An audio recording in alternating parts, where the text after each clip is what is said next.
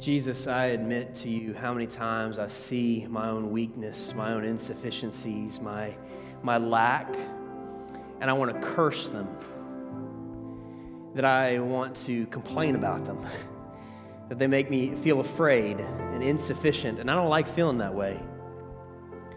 But one thing that I see that is true in a relationship with you is that our weakness, our, our lack, our limitations are actually times and opportunities to come on our knees before you, to recognize our need for you, the all sufficient one. That you're the God who went down into the lowest place and resurrected from the grave, and you promise that you do the same in each of our lives. That you've done this same thing in each life those being baptized today.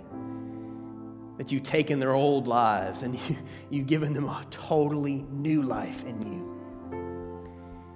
And Lord, I pray for everybody in here who might be struggling um, with financial problems or anxiety or physical ailments. Um, in some way just wrestling and struggling with the brokenness of this world and, and, and their own lack and weakness.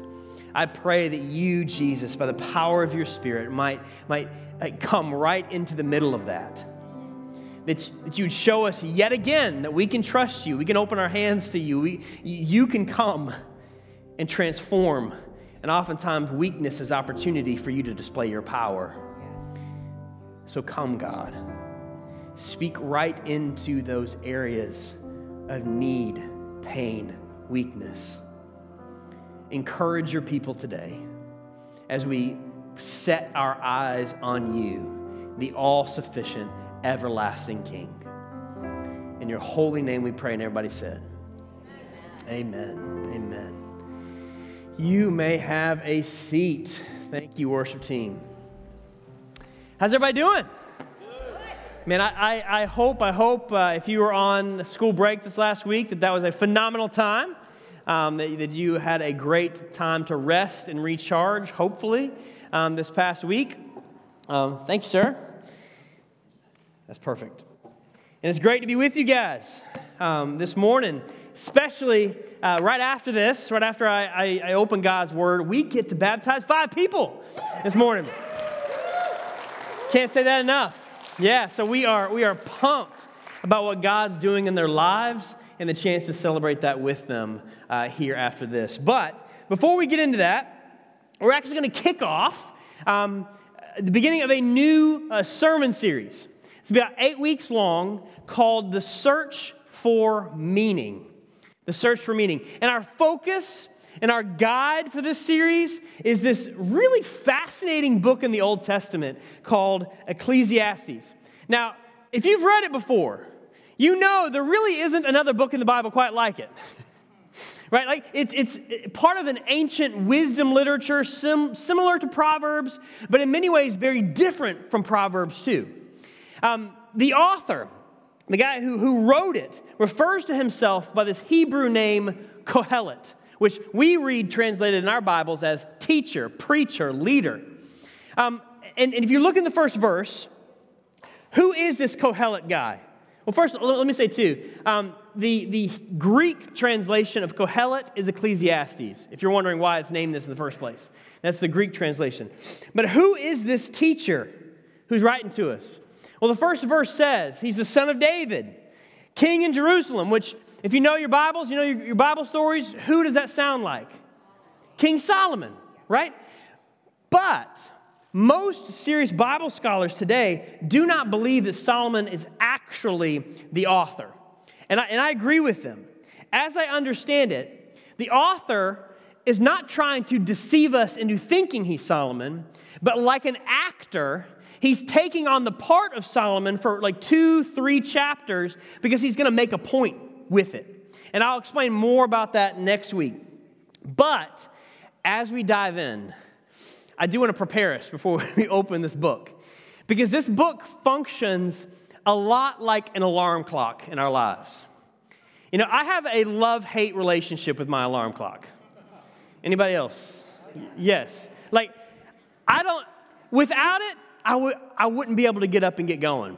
Like, I'm a deep sleeper. And so, I, I'm, I, I, but I treasure that time I get first thing in the morning. I love to get up right before my kids do, go down, make my cup of coffee, open scripture, pray. Like, that's where I get my head right before the day starts. And if I sleep in, like, I miss that and the day isn't nearly as good. But as much as I appreciate my alarm clock, sometimes it doesn't always feel like my friend. You ever, you ever been in that place where you're in the middle of just a fantastic dream and that thing goes right off? You didn't get to see the end of it? Like, I, I'm on a dream, like, I'm on the best vacation of my life. And, like, the door is opening to see the next destination. Nah, nah, nah. And I was like, yeah. I hate it when it wakes me up. Like, I'm in this cozy, false reality. And once it goes, man, I got to wake up and realize I'm not there, and I got to get out of my warm and cozy bed. And see, as we dive into Ecclesiastes, there will be times when it brings us into reality, and we're so thankful for it. And I've been studying this book for several months now. And one thing it's helped me to realize is what a gift life is, what a joy life can be. But at the same time, there are times when I read this book and it, and it forces me to wake up from my cozy false realities that I don't want to leave.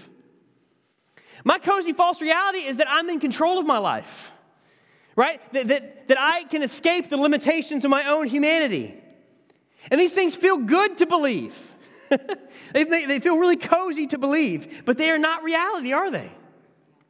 And so there are times when Ecclesiastes asks these, what I call alarm clock questions, which jar us at first to wake us up to what's true. Questions like, what do you really gain from all the toil on this earth? He, he confronts us with what really has meaning, what has value in this life.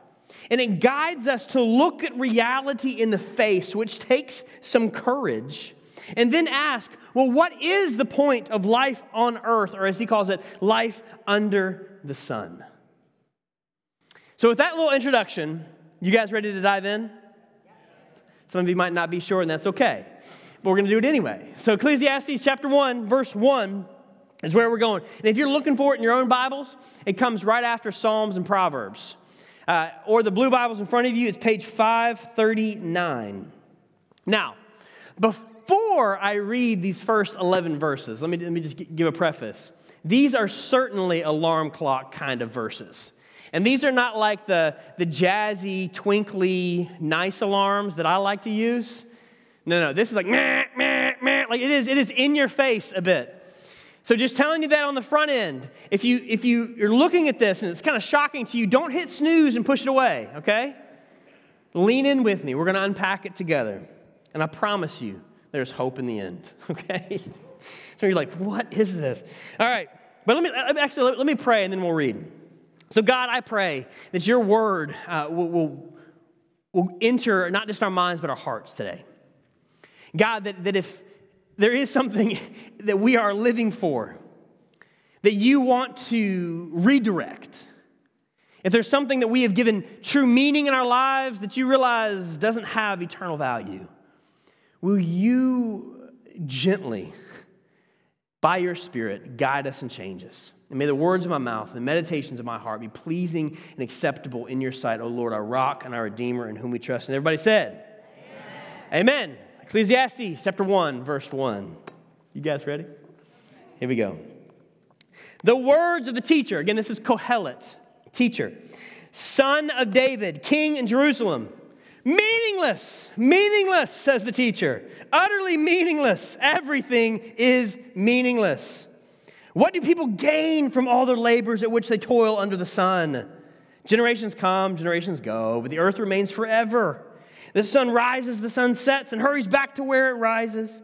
The wind blows to the south and turns to the north. Round and round it goes, ever returning on its course. All streams flow into the sea, yet the sea is never full. To the place where the streams come from, there they return again. All things are wearisome, more than one can say. The eye never has enough of seeing. The ear, it's fill of hearing. What has been will be again. What has been done will be done again. There is nothing new under the sun. Is there anything of which one can say, Look, there's something new? It was here already, long before. It was here before our time. No one remembers the former generations, and even those yet to come will not be remembered by those who follow them.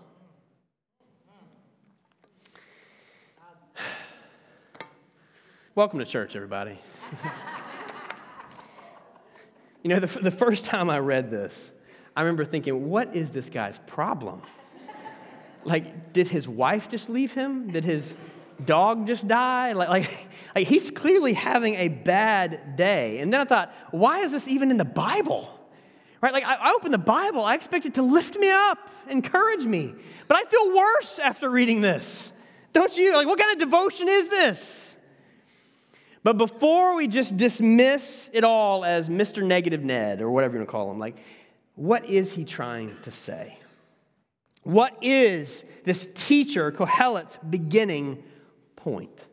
And I'm going to try to condense it into one statement right here. Simply put, our hustle for fulfillment and or a legacy in this world is like chasing the wind. First, it's important to recognize when you read Ecclesiastes, Ecclesiastes is not looking at like heavenly or spiritual realities. He's looking at, life right in front of us. He's, he's not so much spending time talking about what happens after we die. He's just talking about what he calls life under the sun. And this phrase, under the sun, shows up nearly 30 times in this book, which, which that, that's his focus, right? Like what's in front of us. So you look at books like Proverbs, this is probably an oversimplification, but Proverbs starts by looking at who God is. The fear of the Lord is the beginning of wisdom, and then he looks at life. Like Ecclesiastes starts by looking at life, and, but trust me, in time, he moves to talking about who God is. And as he expounds on life under the sun, these first 11 verses, he speaks to what I see as two great pursuits that we as human beings chase to some degree or another. That of fulfillment and or a legacy. Two different things. Fulfillment is when we are experiencing complete satisfaction or content joy. You could say it's, it's, the, it's the pursuit of happiness right? Which for many of us, like that guides most of our decisions in life, does it not? It's a major driver for us. And some people who are mostly fueled by that desire for fulfillment right now say, man, their philosophy is you only live once, so do what you want. And if I got money, if I got resources, if I got talent, I'm going to use those things to have a great time. That's what it looks like to chase fulfillment. But, but there's another motivation that he's getting at here too, and that's of a legacy. And a legacy speaks to the permanent and positive impression we leave behind in this world. That for a lot of us, we're not as fueled by fulfillment, but maybe like you're willing to let go of fulfillment so that when you die, you know your life had value. You made a difference. That those who chase a legacy in this world live by the philosophy you only live once. So live a life no one can forget. And if I got money, resources, time, I'm going to use these things to, to invest in the future somehow, to give up what I got right now in order to get something later. And so as we look at fulfillment and legacy, I'm curious, just in your own mind, which one do you relate with the most? My, my, my, guess is that all of us relate with both of them to some degree, but each of us probably pursue one more than the other. Are you the type who, who really focuses more on the present and getting something now that's that sense of satisfaction or happiness, but yet you're not so much thinking about the future? Or are you somebody who is consistently thinking about what will people say on my funeral? you know, what, what kind of legacy will I leave behind after I'm gone? And I find it funny because oftentimes uh, the two different sides end up marrying each other. that's, that's, that was free. You can get but, but, but which one do you relate with personally? Like, which one do you tend to go after more? But despite whatever motivates us the most, the alarm clock question comes. And he says, what do people gain from all their labors at which they toil under the sun? To put it another way, you toil, you anxiously hustle, You, you, you strive in your own human strength. You work your fingers to the bone to get a sense of fulfillment or a legacy from this world. But when it's all over, the sands of time will have moved on, you will be long gone, and realistically, what gain will remain? I mean, can this world really give you fulfillment that lasts? Or 100, 200 years from now, will people really remember you? And it's that kind of jarring realization that, that leads him, to, it seems, to go off in, second, in the second verse here, which says, meaningless, meaningless, utterly meaningless. Everything is meaningless. I've been walking around a church office this week just saying life is meaningless. Life, life is meaningless. but but it's important that we understand what he means here because this word meaningless shows up about 33 times in this book, which means understanding what he means by it is essential to understanding what he's saying as a whole. Let me say first, he's not saying that human life, yours and mine, have no meaning. Nor is he like that undergraduate philosophy student who goes to uh, you know, one semester of college and comes home and is like, everything's meaningless. It doesn't matter anymore. Like, that's not who he is either. Instead, and this, this helped me a ton to understand this, the original Hebrew word for meaningless is this word hebel. And we'll keep coming back to this. But hebel is probably better translated, at least in a way to help us understand, as vapor, smoke, or breath. So if you want to think about it, he's saying breath, breath. It's all breath. Everything is breath. Or smoke, smoke. It's all just smoke. He's saying that, like a breath, our lives on this earth are not something that lasts long. It's not something we can grip, control, or make last forever. Or like this candle, for example, I can try to grasp for the smoke that comes off the top of this thing, but it's going to slip through my fingers every single time. And he's making the point of saying, you try to grip or look for these things in this world, you're going to find that it just keeps slipping through your fingers. And this is exactly the way it is for our hustle after lasting fulfillment in this world. He says, just like the streams flow into the sea, yet the sea is never full, he says, the eye never has enough. get that verse up there. The eye never has enough, nor the ear its fill of hearing. You see that? In other words, he's saying, you can cook the best meal of your life, but tomorrow you're going to get hungry again after you eat that right? Like you can hear the best concert, go on the most exotic vacation, you can drink the best wine, but eventually, guess what? You're going to want more. You can post on social media the best post of your life. It gets more likes and shares than anything else you've ever shared, but guess what? You better do it again tomorrow. You can, make, you can work out until your body looks like Rambo's. You can work in your yard until it rivals the botanical gardens in Boston. But if you don't keep going at it, you end up with flabbing weeds. Right? Like, and when we realize this is the way the world works and we're always trying to seek, seek some sort of fulfillment, that means we're always looking after something, trying to find the newest, the latest, the greatest food, workout, experience. And that thing might be great for a while, but eventually, like everything, you have diminishing returns. And so Ecclesiastes says, What has been will be again. what has been done, that'll be done again. There's nothing really new, there's nothing really fully satisfying under the sun. And that chasing fulfillment in this world is about as elusive as trying to grab smoke or breath. But the same is true for those hustling after a legacy in this world. I think it's real cheery right here. He says, just like the sun rises, sets, and rises again, the wind blows to the south and the north and back again, generations come and generations go, but the earth remains forever. And the bomb verse, I call it, verse 11 No one remembers the former generations and even those yet to come will not be remembered by those who follow them. Anyone depressed yet? Right? Like, But let's be honest. Like, do you remember your great grandparents' names? Maybe some of you. What about your great great grandparents? All of a sudden, that list starts getting smaller.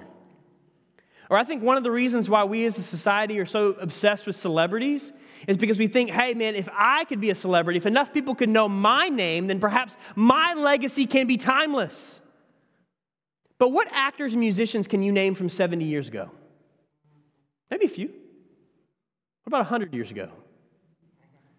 That list starts getting smaller. And so we think if only I could have my name engraved on the monuments of history, but the tides of time wear them down. Stories are forgotten, and the world moves on in its pursuit of the next thing. Generations come and generations go. Man is like a breath, their days like a fleeting shadow. I mean, is that not wild to you guys? I mean, like we could live a whole full life and no one will remember it in 100, 200 years.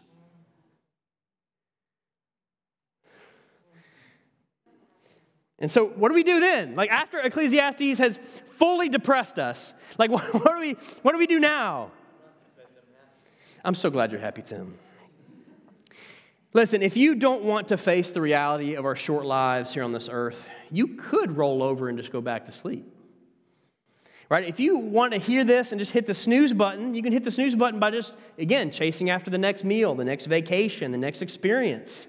You know, hoping that eventually, you know, he will be proved wrong and you'll find something that will be lasting. Or maybe we could just keep trying to escape the constraints of our own humanity. We, one day, maybe we'll catch our legacy, we'll leave something permanent behind. Or if you realize, ah, I think he's right, life is short life is elusive. Well, you can face reality, you can come out of dreamland, but many of us, it leads us to a sense of despair, doesn't it? Ah, well, I guess I'll just eat, drink, be merry, for tomorrow we die. Well, isn't that what Ecclesiastes is saying? Actually, not. He, we're going to see the more we go through this book that he has a different way. But what other way can there be? When you're faced with this kind of reality of our short lives here on this earth, that the very things we want tend to keep being elusive. Like, what other reality do we have other than just to roll over and go back to sleep or live our lives in despair? Well, if our hustle for a legacy and fulfillment on earth is like chasing the wind, then creation, the world itself, must be pointing us to its creator for everlasting joy. And if we're not finding fulfillment in a sense of permanence under the sun, then what do we do? Perhaps it's all a sign we were never meant to find it under the sun. And if our search for lasting fulfillment on earth keeps slipping through our fingers, then it's clear that we were never meant to find it here. But that desire to chase the next new thing to fulfill us, that desire to try to live a life that can give us some sense of permanence on earth, man, that's not new under the sun either. You know, like every human being has done this, going all the way back to Adam and Eve in the very beginning, who had this whole garden right in front of them in Genesis chapter 2. But in Genesis chapter 3, they said, Ah, I want the new thing. And they sought after the one thing they could not have. Why? Because they wanted to be their own eternal gods. And that is exactly when sin entered the world, because what is sin? It is elevating the thing God created, the thing under the sun, over God Himself. But because our hearts have looked to creation for lasting fulfillment, Paul said the creation was subjected to futility. See that first verse there, the second line there. Futility means he, God made it incapable of providing us lasting satisfaction. He didn't do that willingly, but with hope that as we look into this world and we keep coming up empty on both, that we will see that it's meant to be found in Him. And when we wake up from the futility to the futility of this world, that's when we can look up to see our God. And all this reminds me of a story in John 4 when Jesus struck up a conversation with this woman in the Samaritan village by this ancient well. This woman, like Ecclesiastes talked about, was weary. Weary. She was desperate to find some fulfillment in this world, for her specifically in men. That Jesus knew that she had already had five husbands and the man she was currently living with was not hers. This is a picture of a woman just striving, aching, toiling for somebody to love her, for somebody to accept her. I'm sure, like the, the whole motivation of legacy, man, she'd let go of that long before because her, she was an outcast even in her own village. No one would remember her, so why not just live life seeking what she desperately craved? But she kept finding that nothing was new. No man could fulfill her. No food could fulfill her. No vacation could fulfill her. Nothing under the sun could fulfill her until God took on flesh to enter her world. And there was Jesus, who was God taken on flesh, the very radiance and glory of the one true invisible God, sitting right in front of her. And this God in the flesh was entirely new, for there was never one like him before. And sitting right in front of her, he speaks to her dry and desperate soul. He says, Everyone who drinks of this water, you could say, everyone who tries to find satisfaction under this sun will be thirsty again. But whoever drinks the new water, that I give will never thirst. He's speaking right to her need for fulfillment. Indeed, the water I give them will become in them a spring of water welling up to eternal life. And there he's speaking to her desire for permanence. You see that? And we see that her ache is that not the same ache of our souls too? And Jesus made himself known. God made himself knowable so that we could find it in him. And what is that water that he's referring to? Please don't miss this. That instead of trying to toil after lasting fulfillment like grabbing breath, which is what humanity has done since the beginning, Jesus invites us to receive the breath of his spirit because of his grace.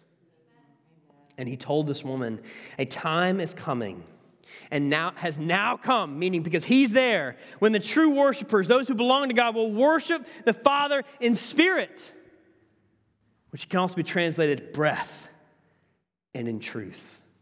What does that mean? That means that when we could not find lasting fulfillment or a sense of permanence on this earth, God made himself knowable under our Son and even though our sinful hearts wanted, loved that which He created more than our Creator, our God became a servant, even suffered death to pay the penalty for our sin so that we could not deny His love for us. And even when we've been endlessly hustling for fulfillment, He rose from a grave so that we might know new life is possible in Him. He broke the power of sin over us so that all who believe in Him might receive His new life. And so that all those, yes, all those chasing fulfillment or legacy, which is like grabbing breath, when we come to know Him, instead, He breathes His Spirit upon our dry and thirsty souls. And to that woman at the well, and to us, Jesus says, Man, why do you keep chasing the wind? Why do you keep running after that water that will never really satisfy you when I've given you something that lasts? And if our hustle for a legacy and fulfillment on earth is like chasing the wind, then perhaps creation is pointing us to its creator for everlasting joy. You see, the opening words of Ecclesiastes may jar us at first and it may come as a bit of a shock to get out of our cozy realities, but it does so so that we can open our eyes to the beautiful and the marvelous reality of what God has done for us. The Ecclesiastes, as I see it, is just setting us up so that we might understand the beauty of the gospel of Jesus. That if we weren't able to get a grip on, on, on lasting fulfillment or eternity any more than I can grab at this smoke, well, then maybe we were born for something else. And that's exactly why he was born into our world, lived a sinless life under the sun, suffered death for our sin, and he rose again that we might be forgiven and receive the life of his spirit. And if you've done that, you know what that means for our lives now? Is that instead of constantly chasing after the love of another human being, you've already received a love that will never fade. Instead of chasing the winds of, of, of, gain in this world, we first learn to breathe in, to receive His Spirit. Instead of fearing all the changes happening around us in our world, we learn to rest in a God who never changes. And instead of living for all the temporary things that do not matter and chasing all those things, we realize that when we give our lives to Christ and when we live for Him, your life has ultimate meaning, eternal meaning that will never spoil or fade. Because in Him, we find life's true meaning. And so I ask you, what is it for you? Do you realize you've been chasing a lot of fulfillment in this world, or do you realize you've been chasing a legacy? But what could it look like to come to Him, receive what His Spirit, which is already within us, and learn to rest in what He has done for us? Because once we do that, we've received something totally new, not from under the sun, but from our God Himself. And the beautiful thing is, for all these baptismal candidates who are about to come up right now, each of them have already begun a new life. They've already received this gift of Christ. And now they are, we are baptizing to celebrate what has already happened in their lives. That the Holy Spirit resides within them, and we get to publicly celebrate that. So that's exactly what we're about to do right now together. So you pray with me, and then we will invite everybody up. God, we thank you. And when we could not find you, you came to us. Then when we kept coming up empty under the sun, you, the Son of God, came into our world. We thank you and praise you for the ways that you have been working in each of the lives of those we're about to celebrate right now. We thank you for the ways that they are learning to, to receive you and walk with you, Jesus, and become like you. We thank you that we get an opportunity to grow with them, to encourage them, to celebrate what you're doing in their lives. And so, God, uh, we ask you to lead us by your Spirit. Teach us, not only today, but in the coming weeks, what it looks like, what it looks like to live life with your Spirit, to live a life that, that resonates into eternity. In your holy name we pray, and everybody said, Amen. Amen. Amen. All right, with that said, David's taking his rightful place.